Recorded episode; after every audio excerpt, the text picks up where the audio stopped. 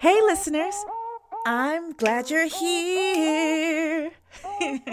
Thanks for tuning in into my very first episode on the Corporatainment podcast. My background is in tech, but I've always had the desire to become an actress and a singer. The catch is, when I tried to get started, I always heard stories about how my favorite artists were homeless in their cars before their big break. Um, homeless in my car? No, thank you.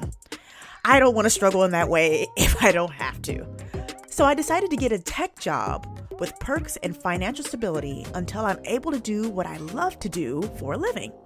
I figured it would be smarter to work on my creative passions part time in my spare time and keep my health insurance by working full time. in the corporate space, I discovered some engineers are filmmakers, some accountants are writers, and many product managers are actors, all in their spare time. I even interviewed a woman with a PhD in chemical engineering who has been a chemical engineer for 10 years, who's also a belly dancer. Essentially, what I'm trying to say is that there are rappers, directors, streamers, producers, and many other creators that work in the corporate world, but we just don't talk about it much because we want to be professional at work. In this podcast, I interview them and I bring those people on the show. They share tips on getting started, on creating a body of work, and how to promote that body of work to the public. More often than not, while balancing a stable job to pay the bills.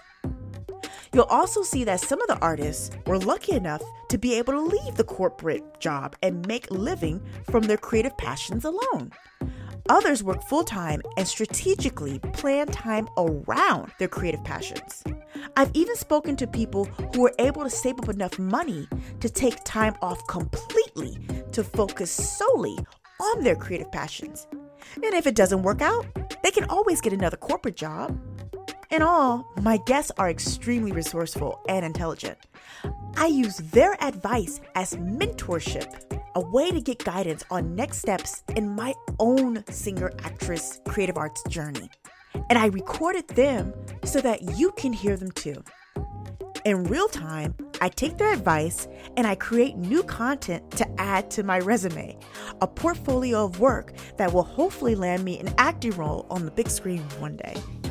Or allow me to create my own musical album, all of which I have no idea how to do today.